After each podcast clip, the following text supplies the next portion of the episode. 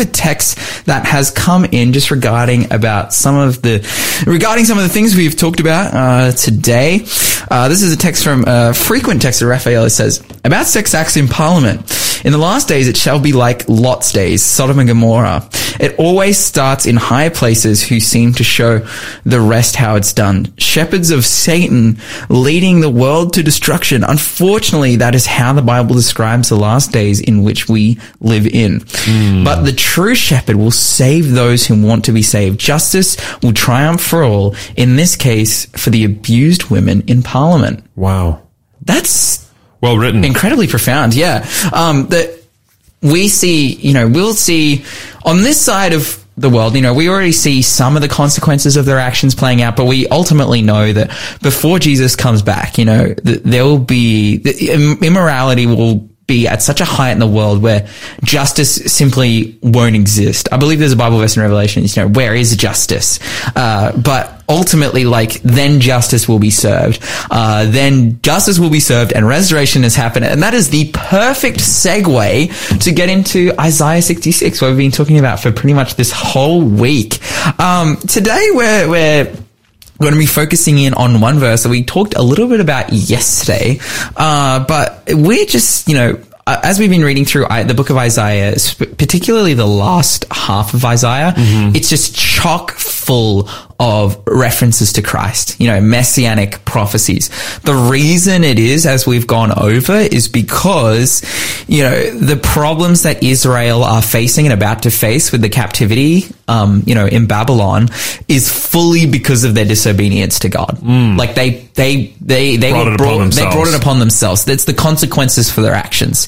And now, how Jesus functions, you know, the reason Jesus is brought up so much is because it's giving something to look, them to look forward to. It's giving something for them to hope in that, oh no, like a, a healer will come, a restorer will come, like we will be brought, you know, uh, we'll be brought out of this. Even in Isaiah, you've got, you know, uh, the prophecies about Cyrus, who would literally be, uh, to lead the people. you know, a, a leader of the people out of captivity uh, in a political sense. But then it's like the messianic prophecies is like, but Jesus, he's the ultimate solving, you know, the, the savior. He is the one who will solve not only the problem of that they're in, you know, a geopolitical squabble and they're about to end up in captivity and then they'll eventually come out of it and be restored as a nation. But the underlying problem of all of it, what led them into captivity was their sin. yeah. And Yeah. Jesus is the, the, the savior. Jesus is the one who solves that problem. I don't know. ultimate sense. Yeah, for sure. I don't know if you guys have gone over this uh, already, but you know, there's 66 books in the book of Isaiah or I Isaiah, as you guys say. chapters. Yeah, sorry, six- 66 chapters, um, which kind of match up with the 66 books of the Bible. So there's 39 in the Old Testament, 27 in the New. And so when you say the last, particularly the last half, those last 27 chapters really ramp up in messianic prophecies because um, it's very interesting when you compare and contrast uh, the the biblical books and the accounts that are written, as well as the chapters within Isaiah, and you get more and more, especially chapter sixty six, talking about really the new earth and, and heaven, as well as uh, what we're going to read here. I believe is it verse twenty one. Yeah. yeah. So. Um, talking about this this whole concept of our role in the kingdom and Yes. what we're supposed to be doing. So Yes, do we yes. do you want to read 21 or do you want me to read it? You can read 21 for Okay. us, Blake, please. All right, here we go. Uh, verse 21 in chapter 66, the Bible says, And I will appoint some of them to be my priests and Levites. I, the Lord, have spoken. Now, we covered this a little bit yesterday and how this would be fulfilled uh, both literally and spiritually. We talked about how this would be fulfilled literally in the sense that in the in the previous couple of verses, it talks about the the sending out of the Jews essentially, which you know that and that they would be a sign amongst the nations. Now, this had a literal fulfillment in that when the Babylonian captivity happened, there were those who were captives. Yep. There were those who were killed, and there were those who escaped. And they escaped all over Europe. Uh, and we see that, you know, when we come down to the time of Jesus, particularly in the mission, you know, the mission trips of Paul, and it's like he rocks up to some like random Greek city and there's synagogues there. And It's like, oh man, how did the Jewish influence spread so far? Well, because of the exile. the Yeah. exile because Jews did. Yeah. Uh, they had to they had to escape and and they became in a way a light to the people around them. And we see again the fulfillment of that being like a perfect story is when we read about Pentecost in the book of Acts and how all the people you know descend upon Jerusalem to worship God in this time of Pentecost and and we Mm, see you know the, the Ethiopian eunuch how he's coming all the way from Ethiopia to worship God and then you know he has the, the incredible story of being converted to Christianity and we kind of While riding in a chariot. yeah, while riding in the chariot, the, the nobleman in the chariot, and, and we trace that actually, you know, today. That is uh, the the Ethiopian Orthodox's uh, church. It's their tale of you know origin. Yeah. that- oh yeah, we. It's incredible. It's so amazing. So we saw a literal fulfillment there of this prophecy, but we also see a spiritual one. Um, in the sense that, and, and, and verse 21 really points this out. So it's like that people will, will go out. The message will go out to the world and what it will create, you know, it'll bring people back to Jerusalem. We said how that bringing back to Jerusalem is a symbol of people coming back to true worship, you know, all over the world, coming back to God, even though, you know, they've been in different cultures, different societies, so distant from Him that they'll be coming back from God. But then God will make them representatives of Him regardless of spiritual and cultural background. You're listening to Faith FM, positively different radio. And that's what we pick up on in verse 21. So, wait, did you just read that? Yeah, I just read it, Yeah, let's course. just read it again. And I will appoint some of them to be my priests and Levites. Hmm. I, the Lord, have spoken. So we talked yesterday about how this isn't, uh, a, you know, a literal, yeah, you know, a literal thing that that Gentiles would then becoming would be becoming sons of Aaron, um, or Gentiles would not be becoming, uh, you know, sons of Levi, um, but rather that they would be becoming representatives of God because that was the function of the priests and the Levites. You know, had the priests running the temple service, representing the people to God. You know, uh, like Well, it's interesting, but we don't have a temple service per se anymore because now the synagogue or the church is the people. Yes. Yeah. So there's been a real transition in, in that in that system because everything in the earthly sanctuary in the temple prior to the fulfillment of Christ as the, the messianic prophecies came around and he was the Messiah. Prior to that, the the earthly sanctuary and everything that happened in that place was actually f- pointing to Jesus. There was hmm. pointing to the work that Christ would do for the salvation of our souls. Then post Christ, there's no more need for sacrifice of lambs. There's hmm. no more need for earthly tabernacle daily duties because Christ has fulfilled all those um, those roles, all those symbols uh, as they are uh, within the tabernacle, and now we are. Uh, the priesthood of all believers, you know, Yes. uh, and I think we should go to that verse. I think it's uh, First Peter chapter two. That's yeah, fantastic. Before we do, I want you to read one verse before we go there. Okay, let's do that. Because this idea of God's people being representatives of Him to the rest of the world doesn't just exist in the New Testament. Mm. Uh, let's read. Let's go to Exodus chapter nineteen. Actually. Oh, yeah. Okay. 19, what, what verse are we reading? nineteen verse six. This is like God's original plan for what his people should have been doing. Mm-hmm. Oh, so good. All right, uh, Exodus chapter nineteen. We'll probably read uh, verse five and six. Hmm, let me see. Yes, let's read verse five and six. Yeah. All right. So now if you will obey me and keep my covenant, you will be my own special treasure from among all the peoples on earth, for all the earth belongs to me. This is God speaking. And you will be my kingdom of priests, my holy nation. This is the message you must give to the people of Israel. Yes. So I just want to point out something here real quick. So you know how in Israel you've got the 12 tribes, right? Yeah. And then you've got the, the sons of Aaron. Yep. Um, and you, you had the 12 tribes and, you know, 11 of those guys, they were just vibing, doing their thing. um, they're just, you know, being, being God's people. But then you had one specific tribe who that was their job to be God's representatives, to do the work of ministry, to, you know, run the service, run the sacrificial service and be, be representatives of God, right? Yeah. What, how I read this is that it says that the, you know, so, so it kind of functions that like you've got the rest of Israel and then you've got his ministers, his representatives. But what this is saying is that it's kind of upscaling that example that it's like, okay, so you know how the Levites function to you? This is you will, that's how you will function you need to function. to the rest of the world. Wow. You'll become a nation of uh, of of priests. A You'll kingdom of become priests, A kingdom yeah. of priests. Like you will be representing God to the rest of the world. Wow. Now this was like I feel like this is so important because we can be so misinformed in the way that we uh, sometimes view the New Testament and view the idea of mission. That we talked about this a little bit earlier in the week. How you know the ceremonial laws given to uh, Israel weren't actually a bad thing. The problem was their heart. Mm. It's where their heart was at. And it's the same here that like the, the, the objective of Israel, Israel was not the problem. Like Judaism was not the problem. It was the hearts of the people that they had become insular, that they were, you know, they were practicing, we, we talked earlier in the week about hollow formalism. They were practicing the rituals of God without having the heart and the meaning behind it. anytime well actually this is a really sad thing but it's true. Anytime you are more focused on how to nurture your church you are becoming you're doing the very thing that Israel did in the past right?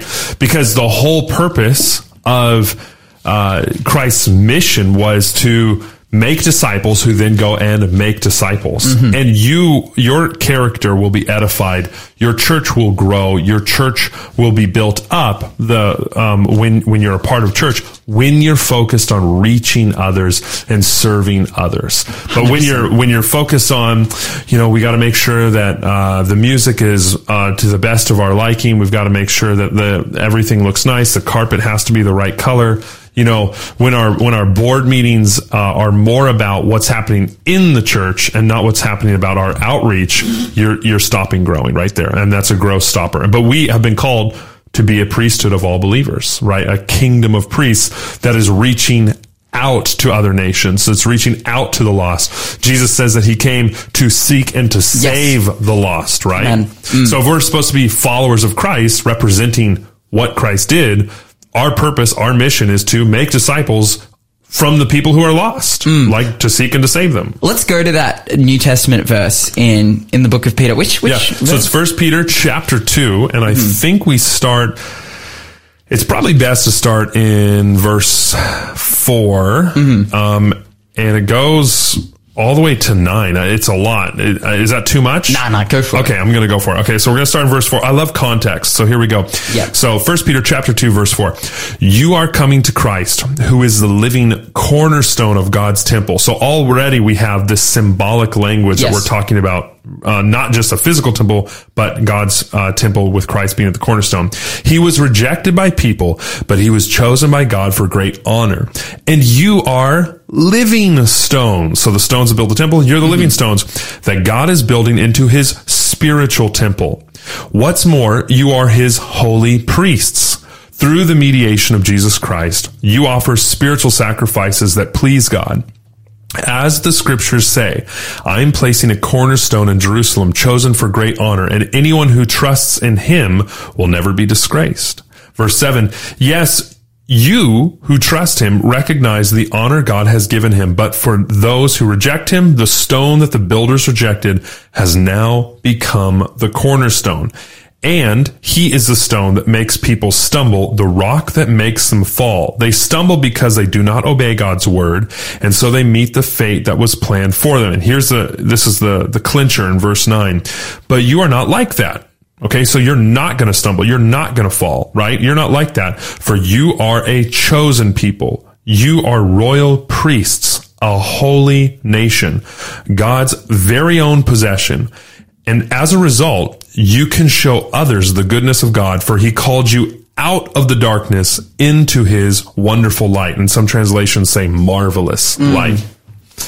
Ah, I love verse 10 too. It says, who once were not a people, but are now a people of God, who had obtained mercy, but now, who had not obtained mercy, but have now obtained mercy, putting it within that New Testament framework, uh, but hearkening right back to what was said in Isaiah 66, that you people will come and I will bring from some of you priests and Levites. This idea that God is calling people all over the world to be representatives of Him in many capacities. It reminds me of that old saying that says, everywhere you go, preach the gospel. And if necessary, use words. So our lives should be a living communication of Christianity. So when people see us, they go, ah, that guy's a follower or this girl is a follower of Jesus. Not because of the things that we say, but the way in which we act. Now, the things we say and the way that we act need to be uh, connected or else we become hypocrites. But in, but in reality, the way that we treat other people, that's all part of our communication process of bringing people into the family of God and, and making disciples that make disciples. And Jesus is very clear about this also. That that it's it's our actions uh, that represent. You know, it's it's his uh, call. Uh, you know, it's his calling out, a call against the the Jewish leaders at the time that all they did was speak. Um, but even when they didn't speak, even when they acted, all they did was act in selfishness. You know, we talked about the tithes they were giving a couple of days ago. How this idea of hollow formalism that they were just. It just existed for two reasons. One, because they had to, and two, because it made them look good. And I think he called them whitewashed tombs. That's rough. You know, like when Jesus says you're a whitewashed tomb and an empty sepulcher, like, uh, you got some problems with your mm. belief system. yeah, heavy stuff. We're going to keep talking about this. You're listening to the Breakfast Show podcast on Faith FM. Positively different. Okay. Continuing on with the Bible study, we have about five minutes. We're just gonna, just gonna smash it out. It's gonna be really good. So, I wanted to point, draw out something here that I just realized as you were speaking. Yeah. Interestingly. So, we talked yesterday about how this idea that's shared in Isaiah 66 that, uh, that people would go out, be a sign to the world and draw people back to Jerusalem, back to worship with God, and that some of them would be chosen as his representatives. It was a really revolutionary thing to the Jews because think about it, like the reason they're in captivity was because of their sins, but they were caused by their mingling with other nations. Oh, interesting. And then now they're being sent out Right. to be a light to those people. interesting. And so it's Calling like, him out of darkness in the marvelous light. yeah, yeah, but, but it's like, so we see that in Isaiah 66 and then we see a similar thing here where it's like he's sending them out. But notice what it says. It says that what will, like, that the, that the rock, um, is precious and will be a source of belief for some, but will be the thing that will cause some to stumble for other. And what this is talking about is, is Jesus himself Right. and his message, like of, you know, repentance and self-sacrifice, giving up self, um, giving up self and sin for, for salvation, essentially, being a, you know, a self-sacrificial follower of God that, that will cause some to, you know, to repent and, and believe. We see, you know, maybe like the healing of the lame man versus then you have like the rich young ruler. It was rather, it was a stumbling block. I find that so interesting, interesting because it was like, there's this shift here in what's going on, the shift in culture that what was the stumbling block before? Was the, was the mingling with the nations and taking on their culture? But now God's making a point that like, no, you're a special chosen generation of earnest believers, of earnest followers of Him that I'm calling out into the world. It's interesting too, like furthering on that point, like the, the old adage that says, you know, be, uh, go out into the world, but not, don't be of the world, Yes. right? And so as the priesthood of all believers, as followers of Jesus, we have this responsibility of somehow, you know, in a spirit filled way, um, prayerfully going out and as a sanctified people, people who have been set aside for a holy purpose, seeking to uh, save that which was lost, bringing people back in, but without becoming defiled ourselves. Yeah. And that can only be possible by the spiritual cleansing of the Holy Spirit within our hearts and within our minds. And I feel like this is the point of this verse, is that it's not the world that will cause you to stumble, but it's Christ. And, and my reasoning behind that, wh- how that makes sense is that it's like, if you are my royal priesthood out in the world, if you're my representatives out in the world and you're connected to me, you won't stumble. Like, yeah, you, you will stumble, you know, and it's like, you know, the Bible is very clear that all men have sinned, fallen short of the glory of God. But it's like, in terms of like in the ultimate sense, the ultimate stumbling, being on God's side or, you know, for God or against God. It's not the world who are, who will cause that to happen in your life, but it's rather your decision on whether to follow Christ or not. Wow. Because we're, we're Gentiles, man. We come from the world. We're in the world. This is our life. Like, this is our life. We're in the world. Um, and, and Christ has called us to the world to be missionaries, to, to share his light with the world. And the thing that will call, you know, the thing that will cause us to stumble isn't the world. But it's our relationship with Jesus, whether we are choosing him or not choosing him. Interesting. Yeah.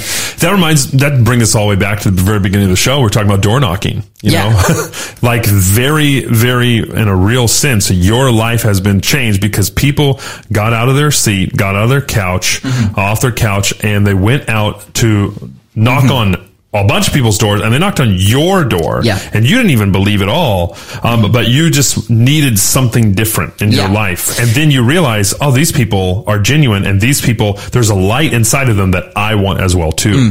And think about like the, the you know, the word I was coming from, you know, I was uh, drinking and, and, you know, clubbing and like doing all this stuff. And, and yeah, the point that the Bible's trying to make here is that, yeah, you won't, and this is the, the, the example of Jesus, you know, your faith and your mission and everything won't be defiled by associating with these people, mm. but rather you can be such a powerful influence to them. We also have to, you know, As long as you're connected to Yes, Christ. As long as you're connected to Christ, Yeah. because you will be led to not do those things. There's that balance there, right? Though, where we're like, we're not conformed to the world. We're in the world, but not of the world. Yeah. And it's, you know, it's, it's powerful that this illustration goes all the way back to the Old Testament. This has always been God's call for us. Amen. You're listening to the Breakfast Show podcast on Faith FM. Positively different. But Awesome. now eh, we have come, it has come to the, Question of the day.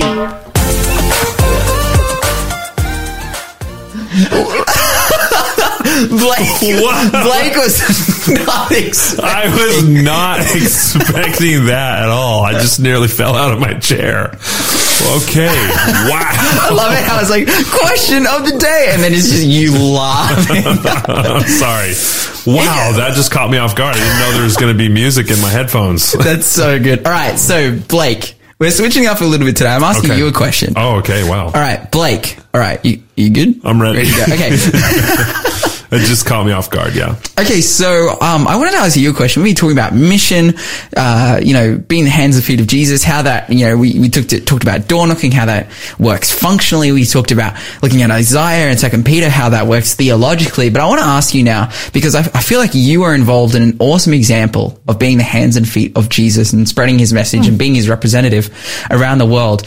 Um, you are the pastor of Raymond Terrace Mission Church, which started as a couple years ago as a church plant. Yeah. And so I just wanted to ask you about church planting and what that is and, you know, what is the purpose and what is it trying to achieve? So a while ago, I took a quiz on spiritual gifts. And uh, in that quiz, uh, which is a great quiz, and I encourage other people, if you don't know your spiritual gifts, there's some awesome resources out there. And I took this quiz, and my first like spiritual gifts, so it like ranks your your spiritual gifts. It was apostleship, and I was hmm. like, man, what's apostleship? I don't know what that is. So I had to look it up, and it, and it essentially means when it's talking about a spiritual gift, is those who are sent out into a foreign land to start a new church, right? Mm-hmm. And I thought to myself.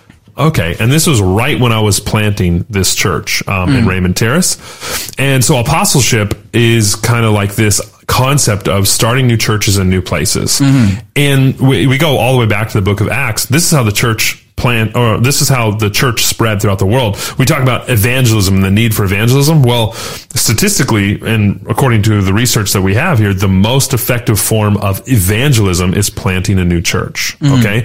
And so planting a new church is the process of going to a new area, whether it's a new country or a new state or a new shire or county or wherever it may be, that, uh, and, and starting uh, a church that is based on uh, the the life and the teachings of Jesus Christ. Okay, so church planting is this idea of building something up, building a church family up where there was previously not one. And I've been doing that since 2016, uh, building up the the church at Raymond Terrace. And I have to say, I've probably learned more about what not to do uh, than to actually learn about what to do in church planting. And but I've also learned that in church planting, uh, mistakes are actually just learning opportunities. They're not actually Yeah. mistakes. Uh, and so we've made a lot of learning opportunities along the way. uh, but you know, God has really blessed. And and the big thing I would say is prayer.